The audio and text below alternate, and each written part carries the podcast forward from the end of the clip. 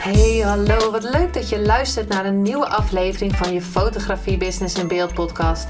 De fotografie podcast waarin ik elke aflevering inspiratie en tips met je deel hoe je als fotograaf een succesvolle business opbouwt. Mijn naam is Linda Hemmers, fotograaf en mentor voor fotografen en ik neem je mee in de wereld van de fotografie en het ondernemen. En dat allemaal met de juiste mindset, zodat jij je ideale klant gaat aantrekken en die business opbouwt waar je altijd al van hebt gedroomd.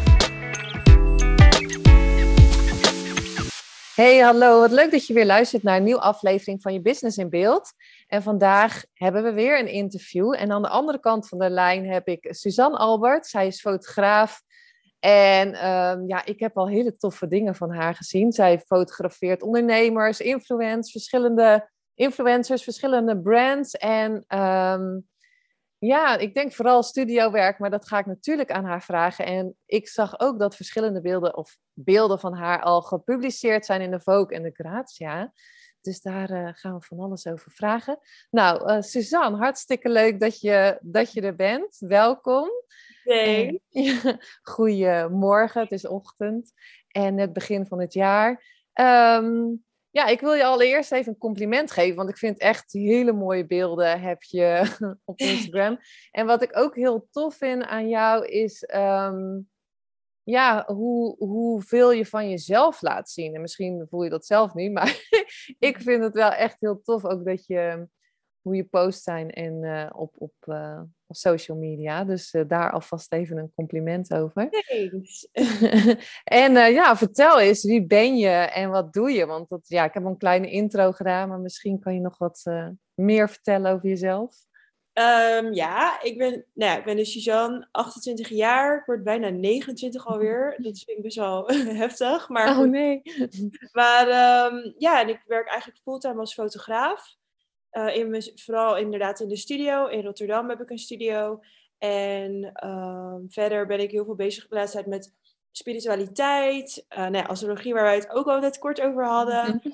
En um, ja, de laatste tijd ben ik ook wel heel erg veel bezig geweest op dat gebied. Ook met coaching en zo. En verder ben ik bezig met een tweede bedrijf. Wat het precies is, het, het heeft niks met fotografie te maken. Dus, maar dat wil ik nog niet helemaal delen. Omdat, nee. Niet omdat ik zeg maar, daar moeilijk over wil doen. Maar meer omdat het gewoon nog allemaal echt in de stijger staat. En dan zeg ik al, ja, dit en dit komt. En dan misschien valt het allemaal heel erg slecht. Of pakt het heel slecht uit. En dan wil ik het misschien nog niet online zetten. Dus ik ben er nog best wel zeker over. Um, dus ja, dat is een beetje waar ik mee bezig ben geweest de afgelopen, ja, eigenlijk het afgelopen jaar.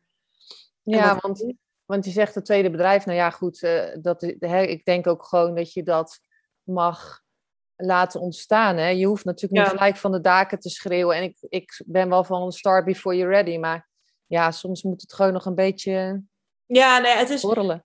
Het, het heeft te maken met ook productie van iets. Dus ja, weet je, ik heb de samples nog steeds niet binnen. Dus ik kan wel heel hard roepen, ja, ik ga dit doen. Maar ik, dadelijk is het niks. En dan moet ik een nieuwe, weet je wel, een nieuwe persoon vinden die dat dan voor mij gaat produceren. Dus, dan, dus ik ben er altijd, ja, iedereen vraagt het ook altijd. Omdat ik het zelf ook wel weer deel. Omdat het wel heel veel tijd in beslag neemt. En ik er wel heel veel mee bezig ben. Dus ik ben dan ook gewoon heel open en zeg, ja, ik ben dit en dit aan het doen. Maar dan dacht ik wel van ja, ik schaam me eigenlijk een beetje omdat het nog niet zeg maar is waar ik wil dat het is. Dus ja, een beetje aan de download ben ik daar dus ja.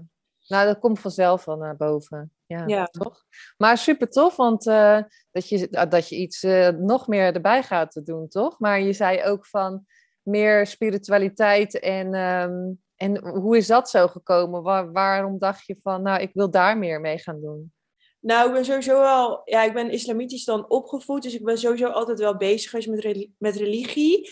Uh, maar op een gegeven moment ga je toch, omdat je, ja, je bent half Turks, half Nederlands, dus je gaat voor jezelf wel afvragen van, want ik ben dus half Turks, half Nederlands trouwens, mm -hmm. ga ik voor mezelf afvragen van, ja, uh, je wordt opgevoed met een bepaalde religie, daar komen heel veel uh, regels en ja, opvattingen bij kijken.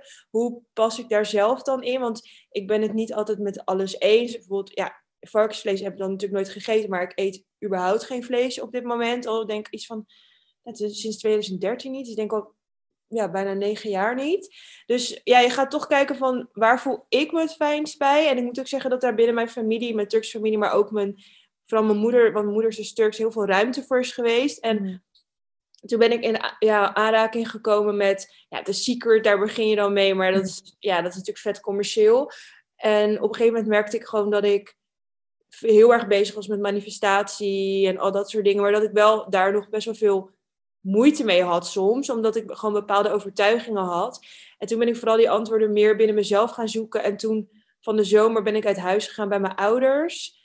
Best wel laat ook. En ik, daar zat echt een enorm trauma op. Echt enorm. Ik werd daar best wel. Uh, ja, ik heb gewoon eigenlijk daardoor best wel een kutzomer gehad. Ik zeg ook altijd, ja, mijn hart was echt een beetje gebroken. En heel veel mensen denken dat, dat het alleen maar te maken heeft met mannen en de liefde. Maar dat was eigenlijk helemaal niet per se zo. Het had veel meer te maken met loskomen van mijn gezin eigenlijk. En ik heb dus ook een geboortetrauma, want ik ben een maand te vroeg geboren. Ik zat vast in mijn moeders buik. En toen moest ik in de conveuze, bijna dood, weet je, dat soort dingen. Dus daar zat gewoon heel veel trauma waarvan je het eigenlijk zeg maar niet begrijpt. Dat is heel onbewust, maar je, ja, het is wel onderdeel van je leven. Dus toen uh, raadde een vriendin van mij coaching aan bij, uh, bij Mabel van der Dungen. En zij is ook best wel spiritueel. En daar is het eigenlijk nog veel meer gaan verdiepen. Maar ik moet zeggen dat, ja, ik, ik was er al hele lange tijd wel echt mee bezig. Maar nu zijn wel echt bepaalde dingen veel meer in gang gezet nog. Qua, ik geloof nu echt wel in reïncarnatie en dat soort dingen. En ja, mijn beste vriend is natuurlijk astroloog, dus ik kom heel veel in aanraking met astrologie door hem. Dus zo eigenlijk een beetje. Ja, mooi. En ja, en ja, of je later uit huis gaat, ja. Ja. Dat vraagt ook niet uit, toch? Ja, nee, en... in mijn cultuur is dat heel erg normaal. Ja. Maar in de, althans in de Turkse cultuur is dat op zich redelijk normaal. Ehm, maar ja, voor de Nederlandse mensen, ja, weet je, die gaan al veel eerder uit huis. Dus was het echt wel, woon je nog thuis? Mhm. Ja, maar niet zeg maar op die manier van dat ik niet uit huis kom. Maar ik wilde gewoon, ja, ik zat gewoon heel erg comfortable daar. En ja, ik vond het gewoon echt heel gezellig. En ik dacht echt, ja, wat ga ik in mijn eentje doen, weet je wel? Ik dacht, ja, misschien ga ik dan uit huis als ik een relatie heb of zo. Maar ja, ik heb geen relatie nog steeds niet. Dus op een gegeven moment was het wel echt tijd dat ik echt dacht, ja, nu heb ik echt space voor mezelf nodig. Ja, en want je hebt natuurlijk je eigen studio en, en je fotografie. Want uh, uh, voor, ja, en, ik bedoel, je ging uit huis en je had natuurlijk ineens uh, dat je dacht van, oh shit, ik moet alles zelf bekosten. Ja. Ja, en dat was, het was al helemaal niet handig getimed, omdat ik, ik had 1 april zeg maar een nieuwe studio, dus die was twee keer zo groot. Dus nou, de hm. lasten ook twee keer zo hoog. En in mei kreeg ik mijn nieuwe woning. Zeg. Oh. Dus was echt van, nou, mijn lasten waren zeg maar in twee maanden, of nou eigenlijk anderhalf maand ineens zo verdriedubbeld. Dat ik echt dacht, oh oké. Maar het ging heel erg goed, totdat ja, nu weer een lockdown weer is. Maar goed, ja, daar hebben we allemaal bij mee te maken. Maar het ging eigenlijk tot nu toe gewoon, is het gewoon alleen maar gegroeid. Dus het was niet, dat was op zich financieel niet echt problematisch of zo. Nee, maar ja, het is natuurlijk wel een moedige stap om dat te gaan doen. Als je ja als je voor jezelf uh, bezig bent. En je fotografeert, uh, ja, ik noem voornamelijk portretten, toch? Ja, alleen maar. Ja. Alleen maar portretten en alleen maar in de studio. Ja, en dat is ook, dat, ja, maar dat is omdat ik ook gewoon, het is echt heel druk. En ik wil eigenlijk wel meer op locatie weer doen. Maar nu is het natuurlijk ook koud. En in de zomer is het gewoon echt gigantisch druk geweest, waardoor ik ook niet, en ik ken ook niet zoveel locaties, maar eigenlijk wil ik dat dus wel weer op gaan pakken om wat meer, maar wel met studio licht dan, en in de zomer dan gewoon buiten zonder lampen. Maar ja, voornamelijk nu wel in de studio, maar ik zou wel weer wat meer, ja, creatief werk buiten willen doen. Want ja, en dan meer voor bladen of ja, nou ja, meer, ja, meer omdat ik het leuk vind om te doen, denk ik. Want ja, weet je, kijk, ik ben natuurlijk dan vorig jaar in Vogue gepubliceerd, maar dat was wel gewoon geluk. Weet je, ik kan niet zeggen van, oh, ze hebben mij benaderd en het is helemaal geweldig. Ik word vaak voor bladen benaderd, want dat is absoluut niet zo. Maar ja, ik had gewoon een shoot met Carsu. Die had mij toen via Instagram uh, gevraagd of ik met haar wilde shooten. Of dan haar management uiteindelijk. En toen heb, had ik gezegd dat we een foto hadden ingestuurd naar Vogue tijdens die shoot. Dus dat is ook een beetje een manifestatie, want dat stond wel altijd op mijn lijstje. Ja. Toen had ik gezegd, want we hadden, um, ik en Lin, zeg maar de visagiste ook van die shoot met Garsu, hadden een shoot gedaan met een gehandicapt meisje. En we vonden het gewoon super tof als daar een blad aangekoppeld kon worden. Dus we hadden heel veel bladen benaderd, waaronder Vogue. Nooit reactie gehad, uiteraard. Mm en toen zei ik dat tegen haar, van ja, we waren hiermee bezig en zo. En toen nou ja, toen had Carshoe toevallig, toen we die beelden net af hadden, een week daarna een interview met Vogue. En um, mm. met, met toevallig ook, toen was zij nog journalist en toevallig ook nu de nieuwe hoofdredactrice van Vogue. En toen ja, had zij gezegd, ja, ik heb nog foto's, kunnen jullie die publiceren? Dus ja, zo is Ja, dat een beetje cool. gerold. Dus dat is gewoon geluk. Dat alles qua timing zo lekker... Nou ja, geluk. Ik Of dat manifestatie. het kan ook met manifestatie te maken hebben. En dan, eh, ja, de universe die het dan uiteindelijk zeg maar een soort van geeft. Maar was ook wel gewoon... Het, het rolde gewoon, zeg maar. Ja, Maar het is niet dat, een bla dat bladen mij zelf benaderen en zeggen... hey, weet je, wil je voor ons... Eh, ja, nou ja, dat maakt ook niet uit. Hè. Ik bedoel, want het is natuurlijk sowieso al super cool. En ja. ehm, dat je een publicatie in de Vogue hebt gehad. Ja, ik, bij, mij, ik, bij mij is het nog niet gelukt. maar dan moet ik ook wel zeggen dat, ehm, hè, want ik, ik heb wel een keer een Vogue-publicatie of gehad op ehm, de Italiaanse site. Oh, ja, ja, ja, die ken ik, ja. Ja, moet ik ook wel zeggen dat ik daar echt wel eh 10, 15 keer een foto in gestuurd heb. En dan denk je ineens van, nou, het, het lukt niet. En dan als het wel lukt, denk je, oh, oké. Ja, Dus dat is altijd wel cool. En, naar de- en ook voor de Gratia, toch? ja. ja en dat is omdat eh, Tara Boxman die foto's ook continu... eh, dat is, een- ja, zij heeft mij toen een aantal keer ingehuurd en toen die foto's gebruikt zij dus ook eh, veel voor pers. Dus dat is altijd omdat je iemand fotografeert die dan een foto aanlevert.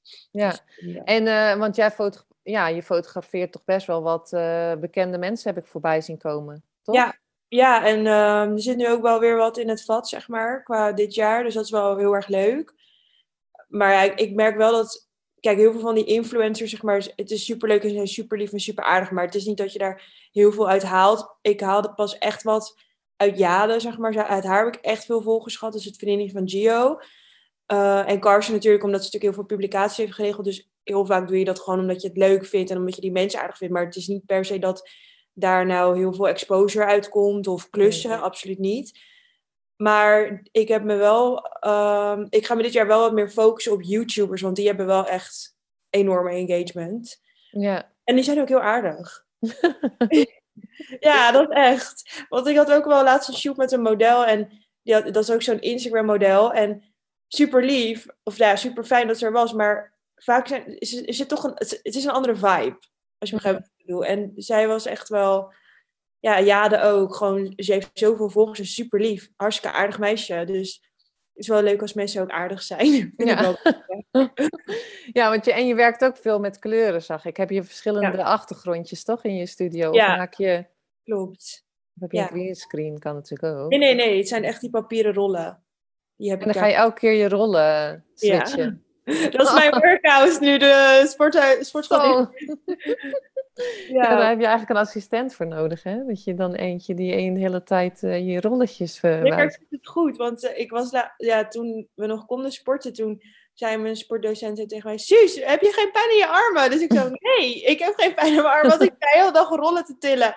Maar aan het einde van het, van het jaar had ik wel, zeg maar, toen moesten we armen trainen en het was wel van, zo, ik kan echt niet meer. En dan zat iedereen alles te tillen en ik zat echt zo, ik kan het niet meer aan. Dus dat is wel...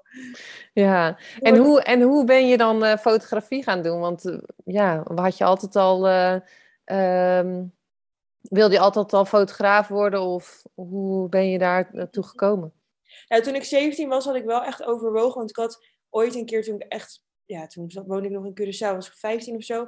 Had ik zo'n klein compact cameraatje van mijn ouders gehad. En dan forceerde ik mijn broertje altijd om op de foto te gaan en zo.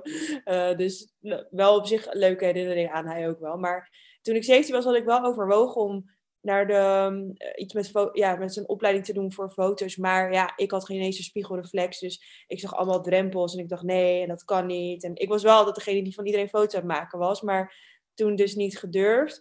En toen heb ik rond mijn 21ste wel een spiegelreflexcamera gehad. En toen vond ik het gewoon heel erg leuk. Dus mijn vrienden waren zeg maar altijd de klos. Mhm. En die moesten altijd op de foto. En die hadden daar echt totaal geen zin in trouwens. Die, vonden, die dachten echt, hou op. Maar ehm, toen ben ik eerst gaan werken voor Dutch Basics. Ja, dat bestaat nu ook niet meer. Dat was toen een sieraden en tassenmerk. En toen had ik gezegd tegen de ontwerpster van...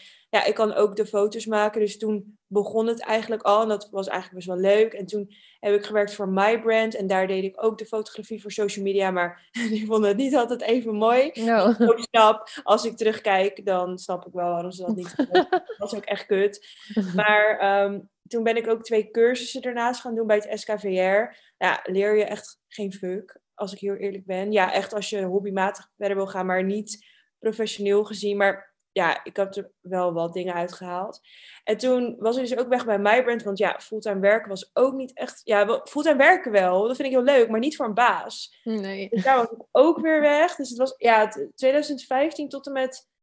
Ja, eigenlijk 2014 tot en met 2017 was er heel, uh, is heel veel gebeurd. Heel veel weggegaan bij bedrijven. En, en de school niet afgemaakt. Ja, wel HBO, maar niet mijn pre-master, zeg maar. Dus was ook een hele turbulente periode. En toen in 2017, toen had ik dus een, begin 2017 een bedrijf gestart met een vriendin van mij. En dan zouden we marketing doen en PR en zo, want ik had daar best wel een, een netwerk in op, op dat punt. En toen stapte zij in de zomer uit dat bedrijf een week nadat ik mijn baan had opgezet. Oh nee! Een baan voor drie dagen. En, um, en dat, dat, zou ook social media zijn, maar dat werd uiteindelijk administratie en zo. Dus, altijd, dus ik zat daar sowieso ook wel echt niet op mijn plek. Maar toen had ze dus een week nadat, we, uh, nadat ik dus mijn baan had opgezegd om fulltime te gaan ondernemen met haar, was zij eruit gestapt. Nou, en ook echt op een niet leuke manier. Dus toen zat ik huilend bij mijn ouders op de bank. Mhm. En toen zeiden mijn ouders van, ja, maar waarom ga je niet fotografie doen? Want dat kan jij en dat vind je leuk. Dus dat is eigenlijk wel een beetje gaan rollen in combinatie met LinkedIn. Omdat ik, ja, iemand zei een keer tegen mij, je moet posten op LinkedIn. Dus dat had ik toen gedaan en dat ging eigenlijk best wel goed. En toen had ik ineens shoots en toen is dat eigenlijk gewoon een beetje gaan rollen. En toen heb ik wel nog uh, anderhalf jaar bij Camera Express gewerkt, twee dagen in de week, op, op donderdag en op zondag. Dus ik werkte echt zes dagen in de week, anderhalf jaar lang, soms hmm. zeven. En daar heel veel geleerd over apparatuur. En ja, nu zijn we hier eigenlijk. Ja, want, eh, want je bent dan studiofotografie gaan doen, want je moest natuurlijk ook wat weten over het licht en zo.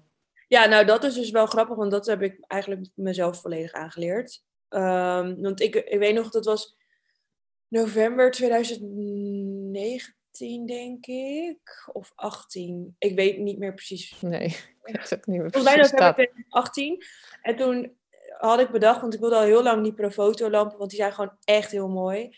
En toen had ik heel lang al bedacht dat ik dat wilde gaan halen. En nou, echt een vriend van mij, die zei echt, jij bent echt gek. Jij weet niet eens hoe je moet flitsen en wat mm. denk je wel niet. En het is echt arrogant om dan gelijk de duurste te halen. Dus zei hij echt een uur voordat ik die lampen ging halen, zeg maar. Mm-hmm. En hij is, hij is ook fotograaf. Dus toen stond ik daar bij Camera Express lampen van uh, bij elkaar met alle lightshapers 4000 euro af te rekenen. Met mijn mm. vader erbij die mij ging brengen. En het, hij dacht ook echt, wat doe jij? Gewoon iedereen keek mij ook aan en dacht, wat doe jij? Waarom ga jij lampen halen? Jij kan dit niet. Koop gewoon een flitslamp van, ik wil, uh, Godox of zo. Mm. Of een iets goedkoper merk. En ga eerst oefenen. Maar nee, ik had gewoon bedacht dat ik gewoon die lampen nodig had. En toen ben ik mijn eerste shoot echt tien keer op mijn bek gegaan met licht en heel vaak. En uiteindelijk gewoon heel veel gaan proberen en verschillende light shapes. En ik heb vorig jaar, nee, 2020, heb ik een cursus aangeschaft van Lindsay Adler. Hmm.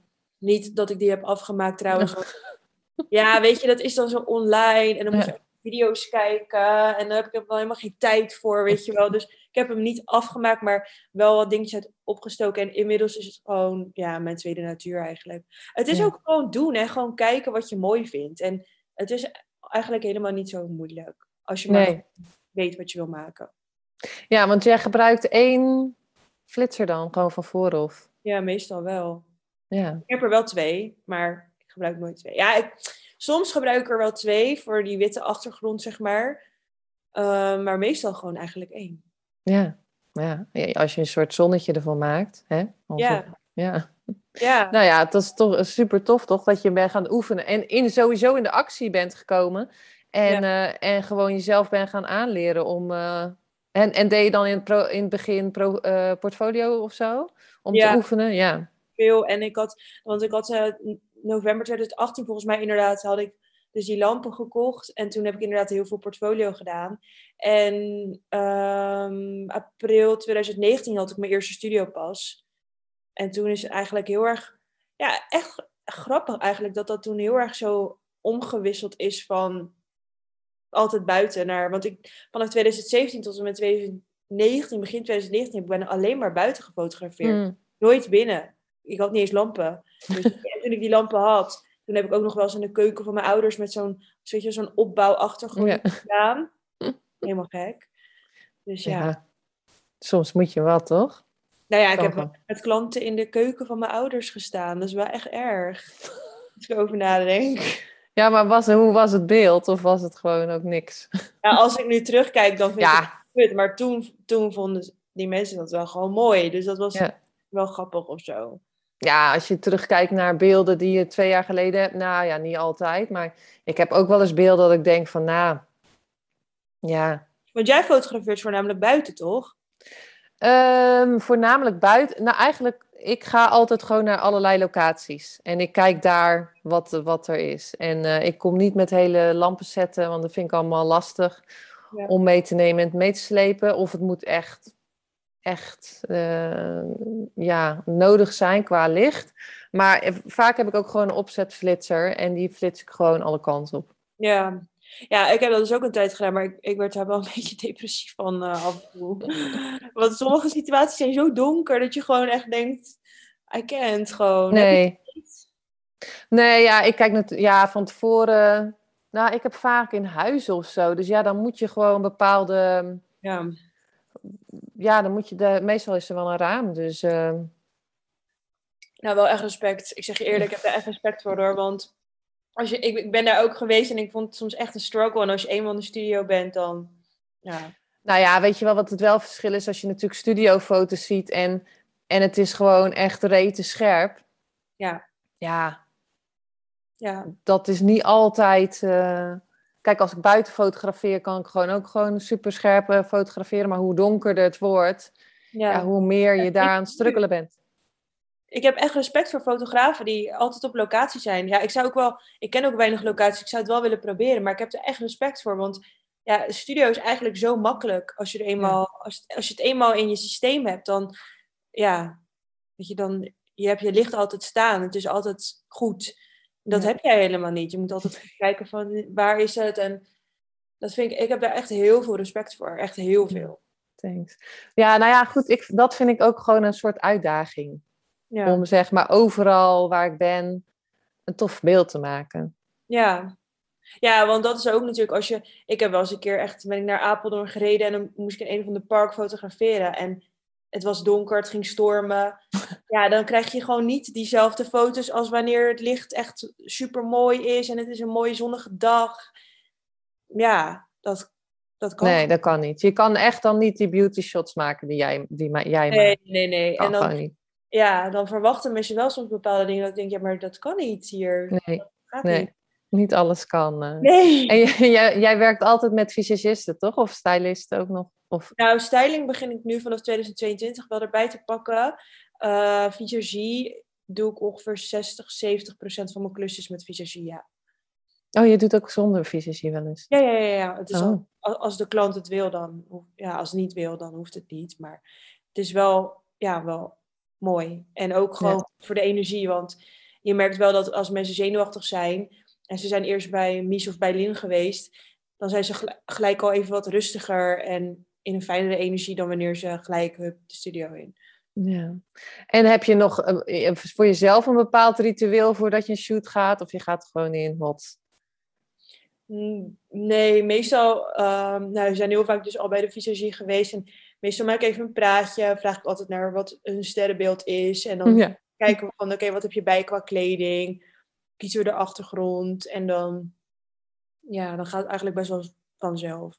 Ja, want het is super grappig. Je vroeg ook net aan mij gelijk, eh, wat is je sterrenbeeld?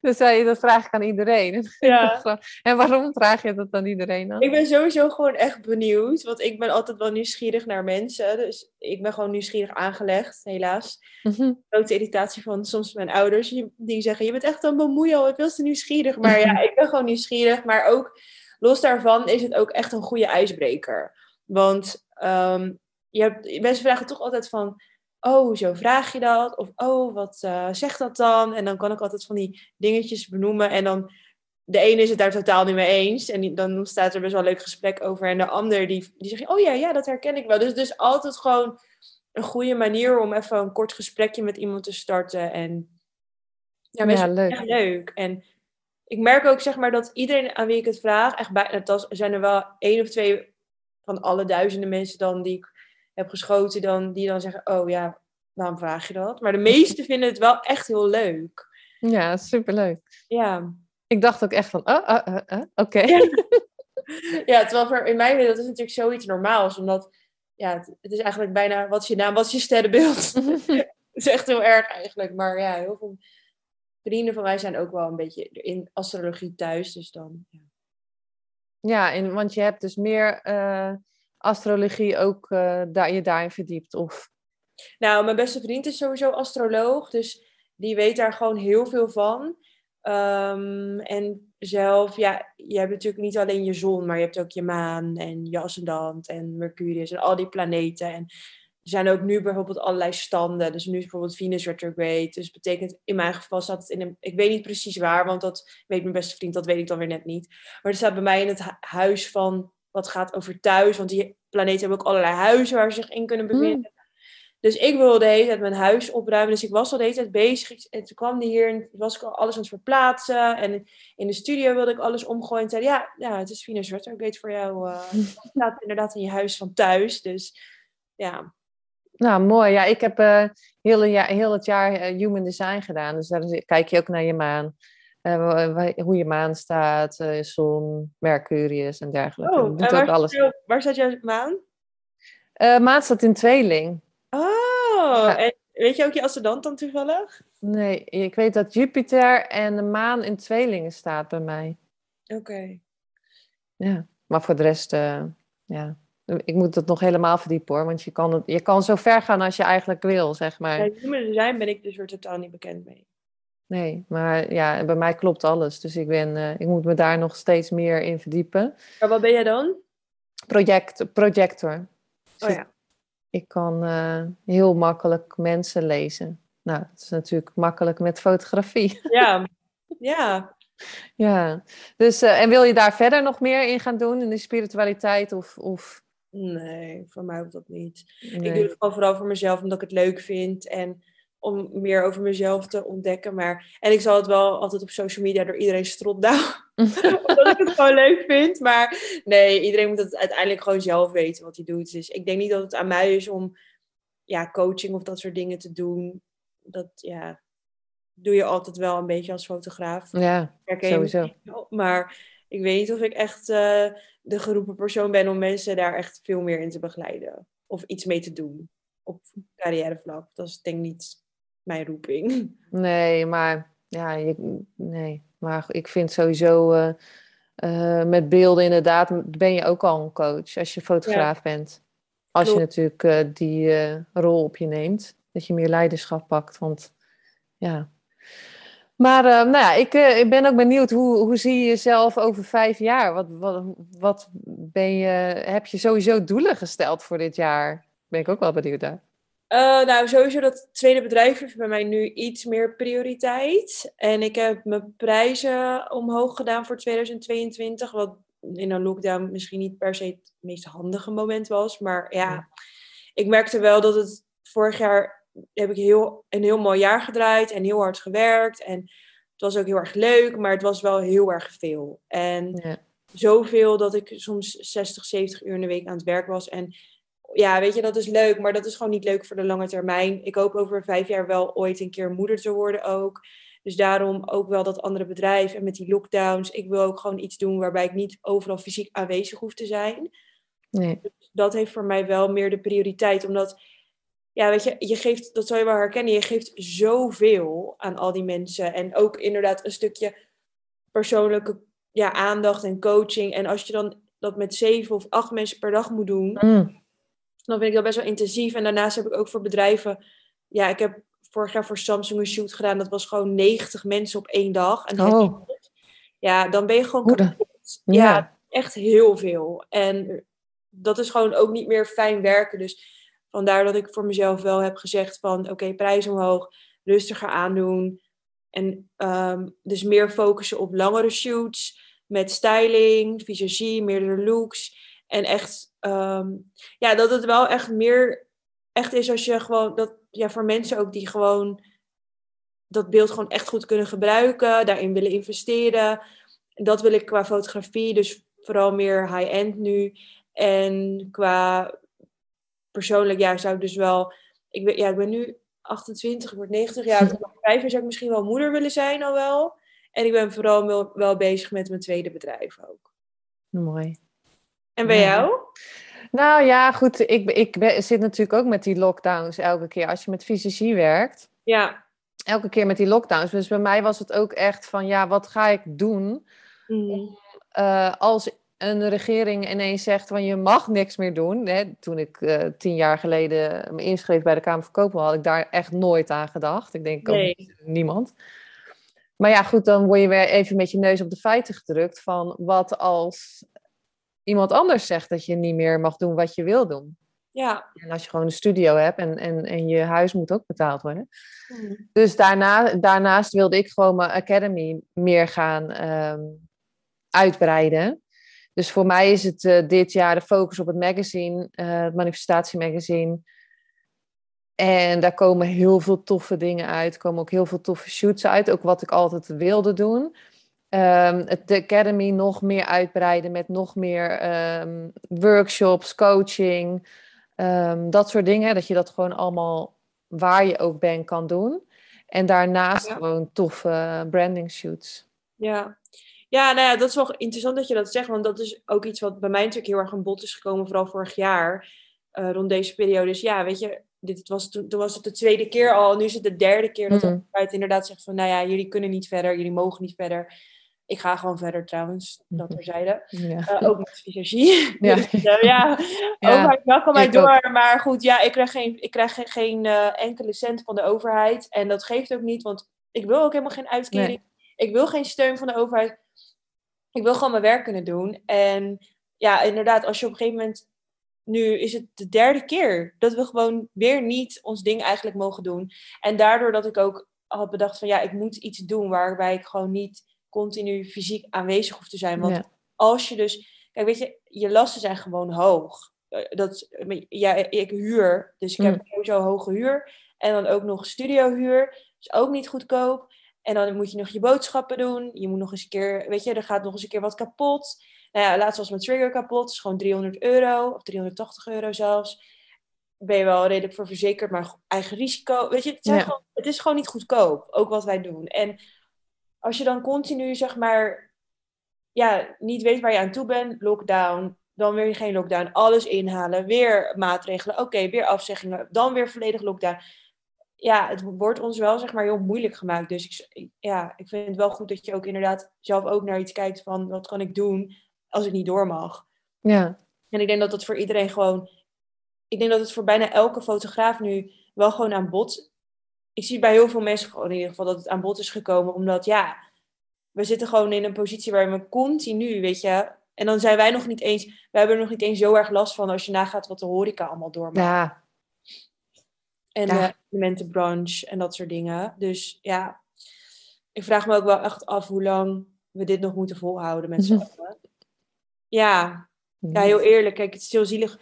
Maar voor de mensen die ziek worden, maar je kan er zelf ook wat aan doen, denk ik. Nou ja, niet in de zin van je moet je vaccineren. Of weet je, er zijn natuurlijk mensen die gewoon ziek worden, die echt heel ziek worden, die daar niks aan kunnen doen. Maar er zijn ook heel veel mensen die toch ziek worden, die dan ja, vaak overgewicht hebben of heel lang hebben gerookt. Weet je, mijn buurmeisje werkt op de IC, dus ik hoor van haar wel wat daar ligt. En ja, dan denk ik wel van ja, dit kunnen we toch niet zeg maar nog tien jaar volhouden. De psychische klachten bij mensen en zo, dus nou ja. Nee, dat denk ik ook niet. Ik denk dat je. Ik denk juist dat je heel veel kan doen met je eigen energie, met je eigen gezondheid, met je eigen heling, met je ehm, hoe je je business eh, ehm, in eh, opbouwt, hoe je daar. Hè, ik, ik zie ook heel veel voordelen aan, aan deze coronaperiode. Omdat eh, je, wat ik zeg, je wordt. Hé, ik, ik was allemaal, ja, ja, leuk, leuk, ik kan alles gewoon doen. Maar ineens zegt iemand dan van, je kan iets niet doen. Die had ik gewoon niet, ge- niet bedacht. En dan moet je gaan, weer gaan kijken als ondernemer. En ik denk dat je als ondernemer echt, echt flexibel bent. En, en elke keer gaat, gaat kijken van, wat past bij mij? En wat kan ik gaan doen? En dat vind ik juist mooi, dat je nu gewoon andere dingen gaat doen. Om, om Ja. te kijken wat je gaat doen. Nee, ik bedoel, ik kan altijd een baan in loondienst nemen. Ja, nou ja, spiritueel gezien sowieso ook wel. ehm, qua de shift die ook mensen maken qua bewustzijn. En inderdaad kijken van wat wil ik nou echt. Je ziet wel bij veel mensen dat ze zich nu beginnen af te vragen van... Oké, wat ik al die tijd heb gedaan, past dit wel? Vind ik dit wel leuk? Werkt dit op de lange termijn? Eh, ik hoor veel mensen om me heen die zeggen van ja, ik heb al die tijd altijd maar wat gedaan en word eigenlijk helemaal niet gelukkig van. Dus dat is natuurlijk supergoed. Maar ja, het, als je gewoon gaat kijken, dat is zeg maar op bewustzijnsniveau, maar als je dan gewoon gaat kijken van hoe moeilijk het je toch ook wel weer wordt Mm. gemaakt. Ja, ik zou november gewoon mijn beste maand draaien. En dat is ook nog steeds een hele goede maand geweest. Maar als jij dan ineens drie afzeggingen krijgt van grote opdrachten waar je een volle dag voor geboekt bent, ja, dat doet wel wat met je, weet je wel. En dan, ik merk dat het voor mij, dat ik er minder plezier in heb, omdat ik continu niet weet waar ik aan toe ben. En als het dan weer allemaal mag, dat je dan echt alles maar aanneemt. Ja, Ja, en dat, kijk, weet je, ik weet nu ook gewoon van, ja, januari is bijvoorbeeld bij mij een rustige maand. En januari is sowieso natuurlijk een rustige maand, maar die lockdown maakt het nog erger. En dan denk je ook wel van, ja, waar doe ik het dan eigenlijk allemaal voor? ja ik vind het, het, het is natuurlijk echt onzeker. Ja, Maar aan de andere kant, ja, ik zeg ook gewoon eerlijk, ga ik gewoon in de podcast zeggen. Maar op den duur heb ik gewoon vorig jaar gezegd, ja, fuck it. I- ja, lockdown of geen lockdown, ik ga gewoon fotograferen. Ja, Daar sta ik ook in. ja. Ja. weet je wat ook is? Kijk, ben jij ziek geworden? Ik heb corona gehad. Ja, ik dus niet. Nee, maar ik heb wel corona gehad in augustus ineens. Ja. En ehm, ik was er wel ziek van. ehm, eh, ja, ik was wel anders ziek van dan anders. Maar ja, dat was denk ik vier dagen. Daarnaast nog even, eh, ik denk tot anderhalve week gehoest en dat was het. Ja, nou ja, ik, Maar ik vond wel, wat het ergste vond ik, dat de, de, eh, wat je in je mind gaat denken van, nou, nu ga ik dood. Wanneer word ik kortademig? Wanneer moet ik naar het ziekenhuis? Weet je wel, dat, ik heb alleen maar in mijn bed gelegen. Oké, cellen, jullie kunnen dit. ja, dat klinkt ook weer Waar helemaal je dingen. maar- overtuiging dan vandaan dat je eraan zou overlijden? Want je bent Ja. toch- Nou ja, goed, toch gewoon de buitenwereld. Ja, ja maar dat, dat- is wat heel erg ehm, uitgedragen wordt in de media van hoe verschrikkelijk het is en hoe. Maar ja, kijk, als we heel erg statistisch gaan kijken, wordt ja, 99% niet heel ziek van corona. Ja, griepachtige verschijnselen, maar niet Ja. als al die mensen die nu allemaal besmet zijn. Ja, we hebben toch weer over bijna 20.000 per dag weer gaan we die richting volgens mij weer Oké. een beetje op. Ik kijk geen nieuws. Nou ja, in ieder geval, volgens mij waren het er gisteren iets van 16 of 18.000. Dat zijn gewoon een hele hoop mensen. Als al die mensen dood waren gegaan, dan was half Nederland er niet meer bij. Dus, ja, weet je, kijk, het is verschrikkelijk. En ik vind het heel zielig voor de mensen die. Weet je, de oom van mijn vader is er ook aan overleden. Dus ik, ik- het heeft mij persoonlijk ook geraakt. En ik weet ook dat er zijn echt wel mensen die er echt ziek van worden, die misschien wel heel gezond zijn en wel heel veel sporten. Maar ja, wat wel het geluid is vanuit de mensen die ik ken die in de zorg werken, is dat ja, 90% of misschien wel meer onderliggende klachten had. En ik denk dat, het ook gewoon, dat we gewoon als maatschappij zouden moeten kijken van hoe kan je je lijf gewoon gezond houden. ja. Eh, waardoor je dus inderdaad, net als dat jij vier dagen last hebt gehad, ja, is heel kut, maar je hebt het wel gewoon goed overleefd, weet je wel. ja. Omdat je waarschijnlijk wel gewoon op je voeding let en sport en met mindfulness bezig bent. Ja. Ja, ja en, en ja, toen merkte ik echt eh, dat, dat, eh, dat qua mindset, dat, het, dat, je, ja, dat je daar echt wel wat aan kan doen. Door echt te shiften met je mindset. En ik moet zeggen dat ik op dat moment ook heel de tijd dacht ik van, nou ja, ik krijg het niet. Hè? En dat is misschien heel naïef, maar ik geloof wel dat je als je dat echt ehm, denkt, dat je dan ook minder snel ziek wordt. Maar ja, op dat moment, ik heb een zoon van 18, dus toen hadden ze het ook over de jongeren en zo. En dacht ik, ja, hmm, hè, ik moet wel zeggen dat ik toen ook lager in mijn energie zat op dat moment. En dat toen ineens was. En ja, wat heb ik eruit geleerd? Is dat je dus gewoon weer zelf kan opkrabbelen. Maar weet jij, je weet niet hoe je het hebt gekregen? Ja, ik denk van, wel van, mijn, mijn zoon was iets eerder ziek. Oh ja, oké. Dus Ja. ja, Maar niet dus tijdens shoots, om even terug te komen op dat je dus doorgaat. nee. Ja, ik dus ook niet. Ik heb echt, ehm, nou, ik heb in de zomer echt acht dagen voor een bedrijf gewerkt, echt 300 man gezien of zo. Geen corona. Nee, en ik heb toen ook wel mensen gezien en die wa had ik ook, waren ook allemaal niet, eh, niet besmet daarvoor. Want daarvoor weet je niet dat je het hebt. Dus, eh, Nee, nee, nou ja, ik had dus met, met Michelle, de visagiste waarmee ik werk, we hadden echt maandag een opdracht, hadden we echt tikkertjes gespeeld en ze had iemand opgemaakt en ze had woensdag corona. Maar hmm, niet van het team had corona. Er waren ook twee videomakers bij en zo. Niemand had het. En ik ga niet zeggen dat het niet verschrikkelijk is. Ik ga ook niet zeggen dat je er niet heel ziek van wordt. Ik ga ook niet zeggen dat er niet mensen op de IC liggen die misschien wel heel gezond zijn geweest. Of wel heel gezond zijn. Maar het overgrote gedeelte, percentueel gezien, ja, wordt er gewoon niet heel doodziek van. Nee. Nee, en het is ook wel eh, goed wat jij zegt, hè. Ik bedoel, ze komen ook gewoon aan je, aan je business en aan je portemonnee. En je wordt gewoon ergens in beperkt waar je gewoon eigenlijk gewoon zelf gewoon kan werken. Ja, En Ja, ehm, en los daarvan, weet je, ik denk dat het niet eens. Want kijk, voor, voor ons, weet je, wij, wij kunnen nog zeggen we gaan Ja. door. Weet je, de kappers kunnen nog.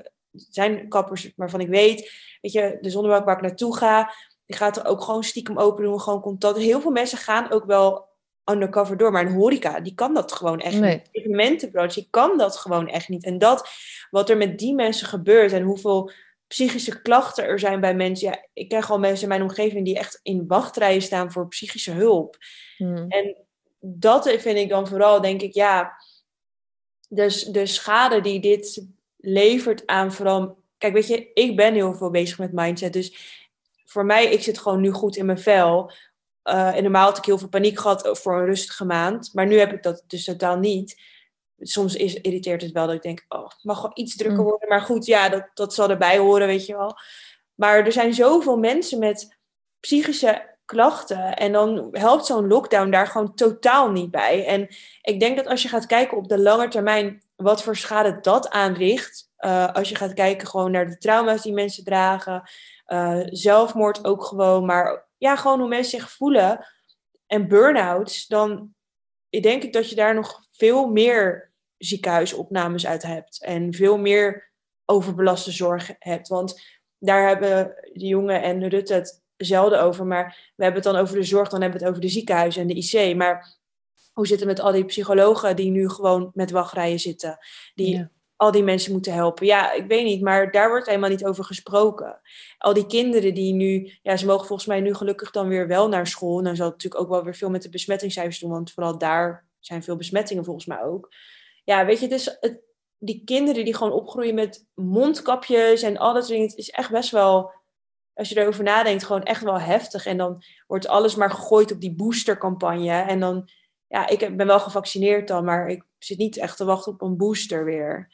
En dan denk ik, ja, hoe lang gaan we dat nog doen? En gaan we onze kinderen dan gewoon eigenlijk leren van, ja, als je maar als je een spruitje neemt, dan kan je net zo goed. Je kan letterlijk doorrijden naar de McDonald's, maar er zijn alles dicht. I mean, come on. Nou ja, ik denk ook sowieso, ehm, hè, als we verder kijken naar eh, wat bijvoorbeeld fotografie, hè, dat wat we Ja. doen, dat je iemand eh, ehm, mooi maakt, zeg maar, hè, wat we allebei doen.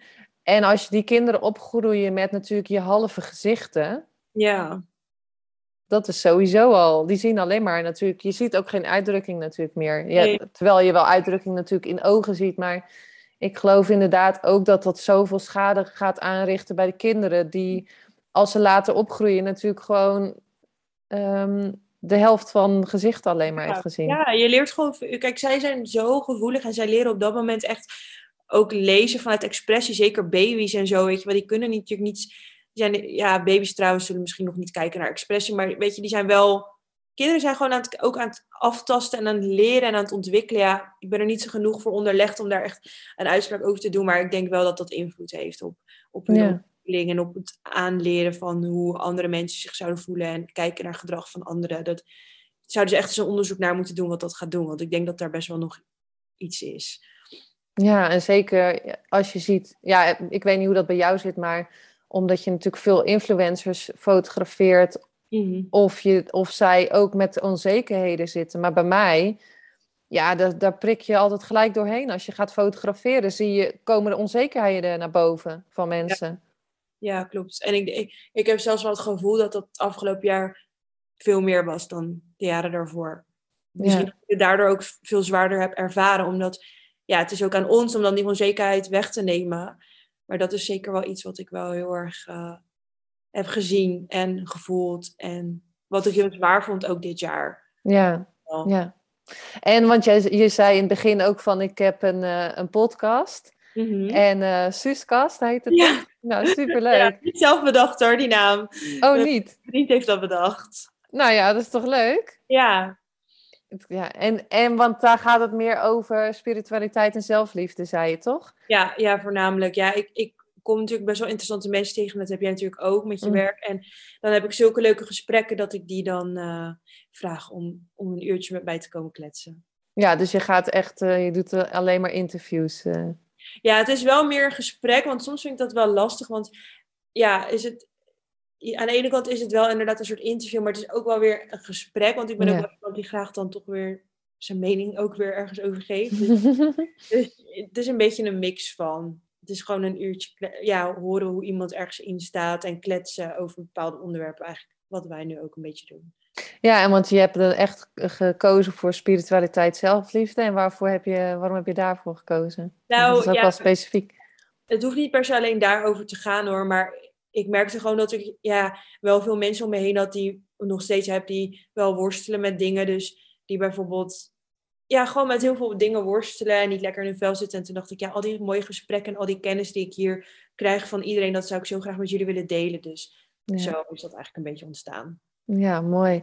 En eh, wat zou jij ja, deze luisteraars nog willen meegeven als ze bijvoorbeeld willen gaan fotograferen of ehm, qua Heel veel tips? doen en wees kritisch op jezelf. Niet te kritisch, zodat het je niet schadigt ja, als persoon. Maar is dat wat ik bedoel? Maar je wees wel gewoon kritisch. En doe ook niet andere mensen na. Dat is wat ik de laatste tijd wel heel erg zie. En wat me ook best wel een beetje irriteert. Zeg maar, kijk, waarom het bij mij goed gaat. En dat zal jij ook hebben. Wij hebben ieder ons eigen stijl. En daardoor geloof ik ook niet echt in concurrentie. Ik gun het altijd iedereen. En ja, je ziet toch wel dat er bepaalde mensen zijn die dan ja, weet je, dingen gaan nadoen. En dat lukt dan niet helemaal. En dan afvragen van waar verdien ik er geen geld mee? Ja, omdat je niet je eigen stijl hebt.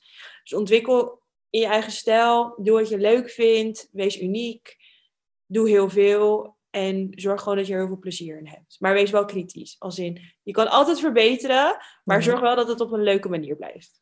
Ja, nou ja, en dat is misschien inderdaad bij jou van, ehm, eh, want hoe zie jij dat ze bij jou ehm, nadoen, zeg maar? Meer de achtergronden of iets? Of, eh, Nou, ik moet zeggen dat ik daar zelf liever niet zo heel erg mee bezig ben. Maar ik ken wel fotografen die dan bijvoorbeeld bij zo'n headshot fotograaf, ik weet even niet hoe die heet, maar met die zwarte achtergrond en dat, die drie lampen die zo staan. ehm, dat ze daar dan, het is een Amerikaanse fotograaf, en dan hebben ze allemaal een cursus gevolgd. En dan heb je echt vier fotografen die precies die headshots maken. Ja, weet je, dat heeft gewoon niet zoveel zin, denk ik, uiteindelijk. Want ja, dan heb je gewoon echt zware concurrentie. Ik heb wel eens dat mensen mij berichten sturen van... Oh, die, die persoon doet jou echt na. Of dat mensen... Ja, ik heb wel eens een keer gehad dat iemand zei tegen een klant van mij... Ja, en waarom vraagt zij zoveel geld daarvoor? Want ik kan ook gewoon een, gekleurde achtergrond daar neerpleuren. En dan heb ik ook zulke foto's. En toen dacht ik, ja, maar... Toen keek ook naar zijn werk. En toen dacht ik ook van... Ja, maar het ziet er wel gewoon niet goed uitgelicht uit. Dus nee. en het gaat niet alleen om. Mijn fotografie is niet alleen maar een achtergrondje neerzetten en Nee. uitlichten. Het is ook de energie die, van die mensen, weet je wel, en meekijken met de kleding. Het is veel meer dan dat. Dus je, je doet er gewoon het beste aan om gewoon je eigen ding te doen, waar jij goed in bent. Kijk, ik krijg ook wel eens aanvragen, laatst nog, en die had ik best wel kunnen aannemen qua tijd en ook qua financieel was het er gewoon chill geweest. Maar ja, dan moest ik naar kantoor en dan moest ik met allerlei achtergronden daar. En het, het matchte gewoon niet bij wat ik deed. En toen zei ik ook van ja, ik denk dat je gewoon, als je dit en dit wil, dan kan ik het voor je doen. Maar als jullie dit willen, dan kan je beter iemand anders vragen die daar gewoon in gespecialiseerd is. En ja, Nou, maar ik denk dat dat dan ook echt je kracht is, door te zeggen van dit ga ik niet doen. ja. Want dit past niet bij mij. En ik denk echt... eh, wel online met dat weet je, mensen gaan toch vragen van wie heeft dat beeld gemaakt. En dan is het echt zo'n beeld waar jij niet achter staat. Dat is gewoon zonde. Ja. Ja, en ik geloof echt in de, e- wat jij zegt. Hè, je, het is eigenlijk je energie wat je meeneemt. In, eh, Ja. En daarnaast, als je de techniek weet, dat is allemaal leuk en aardig. Maar je, het gaat om de energie. Klopt. Dus, ehm, dus dat is sowieso eh, mooi om mee te geven. Deze keer is er nog iets wat jij, waar ze jou kunnen vinden. Misschien is dat even leuk nog om, eh, om te laten weten. Ja, LinkedIn ben ik heel actief. Instagram. Dus ja, waar ze willen. je Als je mijn naam podcast. zoekt, dan eh, weet je het vanzelf wel. nou, sowieso wil ik je bedanken voor dit, uh, voor dit leuke gesprek. Ik denk dat we weer meer over jou te weten zijn gekomen en ook heel veel ja, over, over hoe jij uh, je business hebt opgebouwd. En ik denk dat daar heel veel mensen ook inspiratie uit kunnen halen. En voor jou, als je geluisterd hebt, dank je wel weer voor het luisteren. Weet dat je al, wij het altijd leuk vinden als je laat weten op Instagram als je, wat je eruit hebt gehaald uit dit gesprek. En uh, dank je wel voor het luisteren. Tot de volgende keer.